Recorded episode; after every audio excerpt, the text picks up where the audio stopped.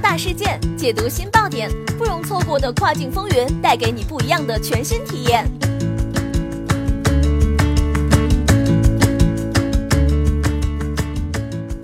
雨果电台听跨境的声音，各位听众朋友们，大家好，欢迎大家收听这一时段的跨境风云，我是可心。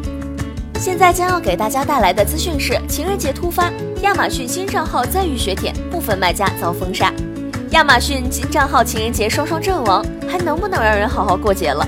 近日，有亚马逊卖家声称，姐夫在情人节又放出了一个游戏段位中失血量颇高的 A O E 群攻，死伤无数。具体情况如何呢？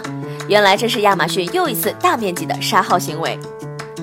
据悉，从二零一八年二月十四号早上九点起，陆陆续续有一批卖家在登录账号时出现密码错误、无法登录的提醒。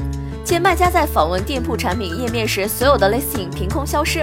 有卖家向鱼国网反馈道，截止目前，在他的旗下学员中，已经有超过十二个新账号卖家遭此大劫。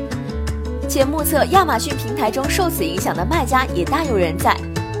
这次的封账号是毫无预兆的，且无事先的邮件通知，也没有具体的事项说明。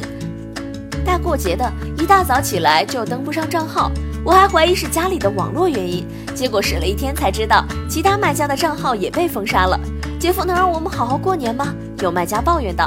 此外，有卖家表示，这波强势封号是亚马逊应对2018年平台规范化的一小步骤。而有新卖家坦言，就这么死的不明不白，表示接受不了。你的账号还好吗？你又是如何看待亚马逊这波强势封杀的呢？好的，这一时段的资讯就是这样。更多详情，请点击本期音频下方的文稿继续阅读。也欢迎大家到雨果 APP 圈子进行讨论。感谢雨果小编的整理，我们下一时段再会，拜拜。